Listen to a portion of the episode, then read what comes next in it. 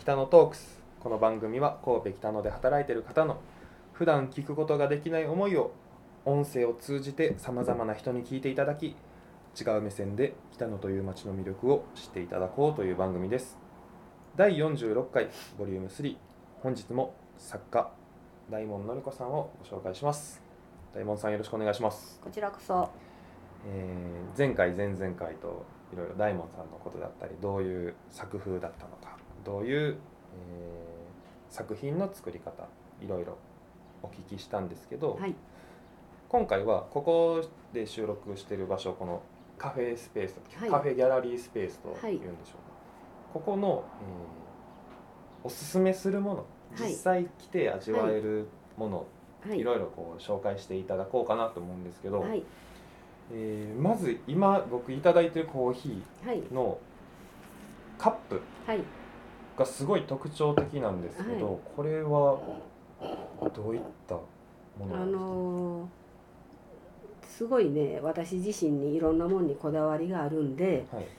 こだわってあのこういうデザインで作ってほしいっていうことうで、んうん作家のあの酒井さんにはい酒井さんはい、うんあのー久美浜の方な久美浜におられるんですけどあそうもなんとですねもとは神戸の方でうーんであの京都芸大でずっと陶芸やられて今は久美浜にアトリエ作っておられるんですけどその方にお願いをしてコーヒーカップとかお皿とかえいーろんじゃなあも特注でのはい作ってくださってるって感じですかそうなんこでれすは大門さんのイメージではい白というかそれはね、はい、あの白い湯薬なんですけどね、はい白の湯薬ですけど結構古いあの昔から使われてる湯薬らしいんですうーんあ釉薬っていうのはこの色付けされてる部分のはい、で土はどちらか言ったら粗い目の土でほうほうほどっかの小学校の土だと言われてましたあねそうなんですか、はいだからこのちょっとざらついたそうなんですよ小石が残ってる感じがするっていうのははいそういうことなんですか、これが紅茶のカップで紅茶のカップは口が幅広くてそうなんですよ飲みやすそうですよね、でも見た目の割には大きさの割にはそんなに重くないと思うんですはい軽く感じるぐらいの感覚はありますね、はい前回ねチャイをいただいてすご い美味しかった記憶があるんですけチャイはね私のオリジナルなんですよ、どそうです よチャイがね、はいおすすめのチャイどういったチャイなんでしょうえっ、とアールグレイとセイロンを、はいあの半々使ってるんですけれどうん熱いお湯にちょっと蒸らしてはい3分ぐらい蒸らして、うんそこに牛乳を足して炊き出していくんですけれど多分インドのチャイはかなり甘い目だと思うんですけどね、はい、うんで意外とシナモンを入れる場合が多いんですけどもう私はもうできるだけそのままアールグレイとセイロン味わっていただきたいんで、うんうんそのままでやってますシンプルなでもセイロンとアールグレイをこうミックスしてうんチャイ作られてるのってなかなか、そうですねあんまり聞いアたールことグないレイでですチねャイはしないかもわかりませんね、うんうんうん、A と同じようにこう奥行きが出るんじゃないです かこういう ど組み合どわうせですか ねじゃあ結構お料理とかもはいお、好きですか、えー酒の お酒のあてははいだいたい56品は常に、あすごいです、ね、作りますえー、一番得意な、えそうですあてとねいうかおすすめの、まああの向こうにいてる時は素材がいっぱいあるんで、はい、あの大概のものは魚はさばけますし山菜が豊富なんで山菜ももちろん使いますし、はい何言われても作れるかな多岐にわたるわけですか はいえで山山菜やったらどれがおすすめですか菜はねあの普通に山にあるあのわわらびもあるんですけれど、はいあのわさび山わさびわさびはい、はいでそれの葉っぱと茎のあのピリ辛のおひたしとか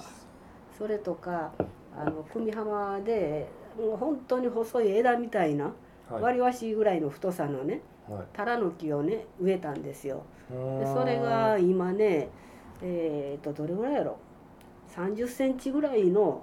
直径になって割り箸から3 0ンチの直径にある高さ6メーターぐらいのすごい、高さで,、はいでそれを手の届くところで毎年冬切るんですね、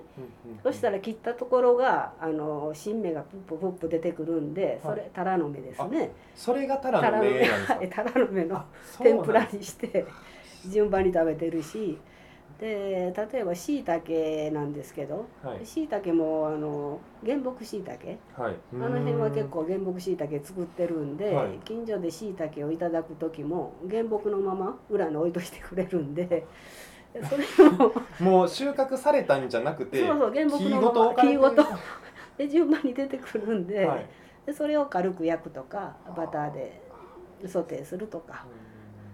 もうあのありとあらゆる海のものもはい山のものもはいであのもずくなんでなんかでもねもず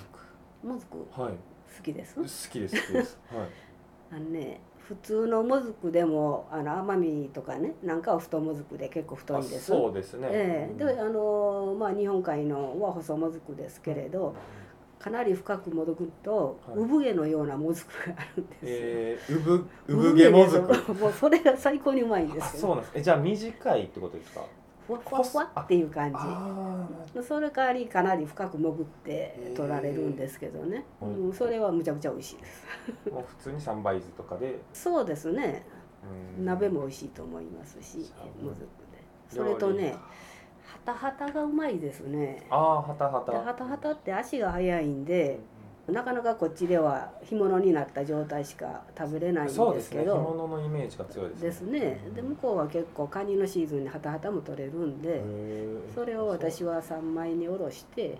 お作りにしたらちょうどヒラメの縁側みたいな感じでちょっとコリッとしたコリッ食として感ででうん鱗はないんであそうなんですか、はいないですね確かにじゃあそのまま食べやすいはいであうんとそれとあの頭を落として、まあ、あとはそのままぜ形のまま、えー水菜と鍋にしてポン酢で食べるああ骨ごと食べれると、もう骨はねスッと取れれるんですよスッと取れます、はいうんうんうんで、まあ、そういうものをしたり結構いろんな料理作りますねうんで器も家建物自体がはい150年前の古い建物なんで、その新しい食器が似合わないんですよねうんなんか作家さんの土物か昔の食器かはいなんか食器もあのいろいろ揃えててそれに合う料理とかうんそれでもイメージが合わなかったら自分で食器も作りま すし食器も作ってしまうんですね、はいうんなんかその住んでるところ過ごしてる空間にちゃんと調和するようなそうです食器ねとかを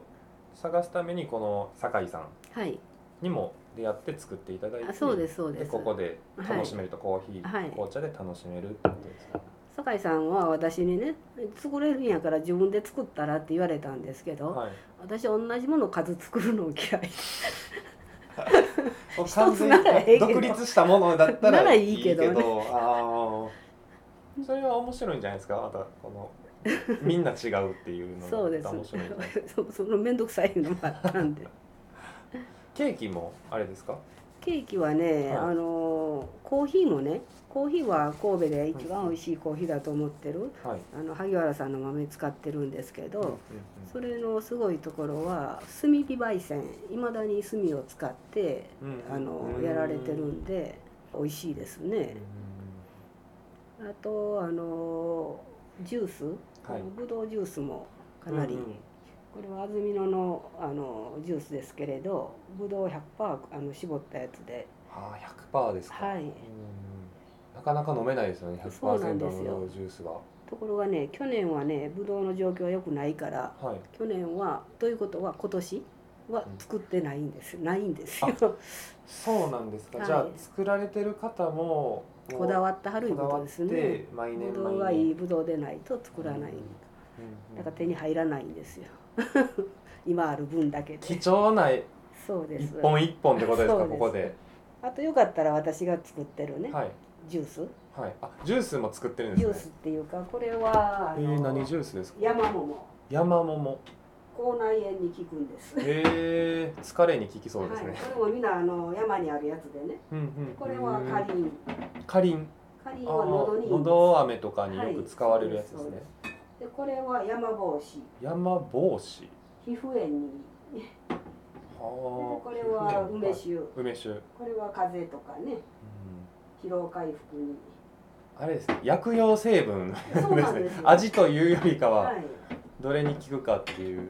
ただ私はねどちらか言ったらこういう甘いのは飲まないんですけどねうん作るのはお好きなんですねそうです飲めない人のためにこういうのも作結構大きいこんなボトルで作ってるんですけどうん見た山帽子とかはもう本当に見た見てもわからないんじゃないですかね。花と実はねまるで違うものかと思うぐらいねうんうんうん白い花が咲くんですけどねでも赤い実になるそうなんですかうん大門さんは今後も久美浜と北野の場所を行き来しながら、しできたら死ぬまでそうしたいですねもう3つ目っていうのは考えにはないんですか、はないですねお仕事で海外も行ってきたしあとはもうその久美浜とそのね26年行ってるんですけど道中飽きないんですよねその山の表情とかあいろんなものがねー季節によって、はい全然違うしその都市によっても違うしちょうどこっから150キロ3時間ぐらいですかね3時間、うん片道3時間ですね、はい別世界です、ああ3時間走ったらそうですね。ええあそうそうえっ、とこの前、はい1週間前ですけどねちょうど雨が入った次の日うちのあのし白壁あの漆喰壁なんですけど、はいそこにホタルが止まってましたはすごいい。ホタルって結構数だいぶ少なくなってます、少なくなってますけどね家の中入り込んだんでしょうね白い壁でホタルが止まっててあらあら思って玄関行ったら今度はあの玄関のところに沢ガニが上がってきてて、 そう川も近いんですか。 あそ目の前です目の前だったら来ますね。うん来ますえーすごい侵入者が。やっはいなかなかいいですよ風情が、ぱりその最初に書いてた絵うんからその都度その都度流動的に変わっていくっておっしゃってましたけど、もう今は自分が見る実景のものと、うんもう感覚的なもう感じてるものはいが表現されてることがまあ多いのかなっていうふうにそうですね、うんうんうん思いましたね今の話聞いてると、うんありがとうございます その通りですじゃあ最後の質問になっちゃうんですけど、大門さんの揺るがないこだわりというかうん思いっていうのはどういうものですか、そうですね自分らしくっていうのが一番ですかねたとえ何をしてでもその自分らしく例えばあの人と揉め事があっても自分らしく対応していくっていうそれにそれだけかなそれでいろんなこと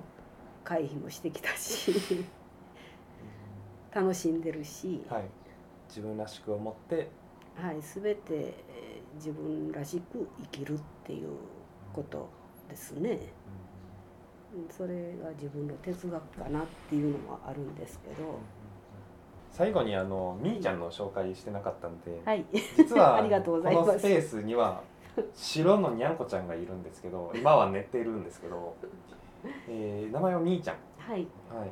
見聞の広い猫です。うーん 久美浜もね、はいご一緒に行ってはい、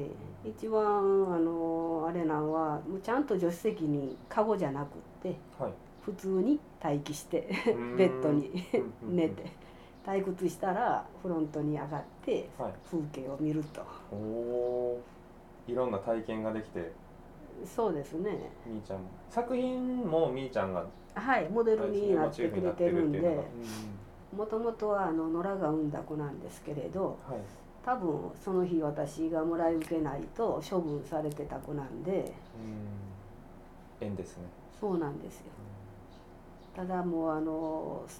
生まれてしばらくすぐにもらってるんではい本人が野良の自覚がないんでああまるで私は女中のように扱われてます そうなんですよね、はいあの大体三角形の上に立ってるのがにゃんこに猫ちゃんになるんでそうですねはいうん我々は猫のために頑張りますよ、そうですはいだからコーヒーだけじゃなく作品だけじゃなく猫に会いに来てくだはさいい、 みーちゃんも楽しめる空間ですということですね、はい、今回は作家の大門のりこさんに出ていただきましたありがとうございましたありがとうございます